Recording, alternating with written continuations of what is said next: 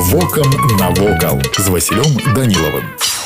Вітаю вас паважаныя сябры касцёл святого Андрэя з'явіўся ў вёсцы нарач на рубяжы 19 і 20 стагоддзяў толькі не ў курортным пасёлку а ў самой вёсцы якая да 1964 года называлася кабылінкам мясцовыя зараз я так часам называюць гэты будынак пабудаваны ў стылі неаготыкі з'яўляецца адной з самых яркіх славутасцяў мядзельскага района раней на гэтым месцы размяшчаўся драўляны храм дакладная дата пабудовы якога невядома аднак адна са згадак пра яго ў дакумент дакументах называе датай пабудову 1651 год. У сярэдзіне 18 стагоддзя касцёл рэканструявалі, называючы храм пры гэтым святыняй велічных памераў шасцю алтарамі ў інтэр'еры. Да нашых дзён дайшла толькі званіца. У савецкі час рабіліся неаднаразовыя спробы закрыць храм. Яго пробаш нават апынуўся ў турме, але гэта не спыніла вернікаў, якія па-ранейшаму збіраліся да супольнай малітвы. Андрэевскі касцёл выкананы з чырвонай цэглы. Вонкавы дэкор адрозніваецца прасторай яго самым прыкметным элементам з'яўляюцца чатыры востраканцовыя вежкі якія упрыгожваюць фасад сёння падарожнікам цікавы не толькі сам храм але і арган 1902 года які знаходзіцца ў ім важнай часткай у інтэр'еры таксама з'яўляецца разны драўляны алтар і вітражы ў спічастых вокнах Вось і ўсё што хацеў вам сёння паведаміць а далей глядзіце самі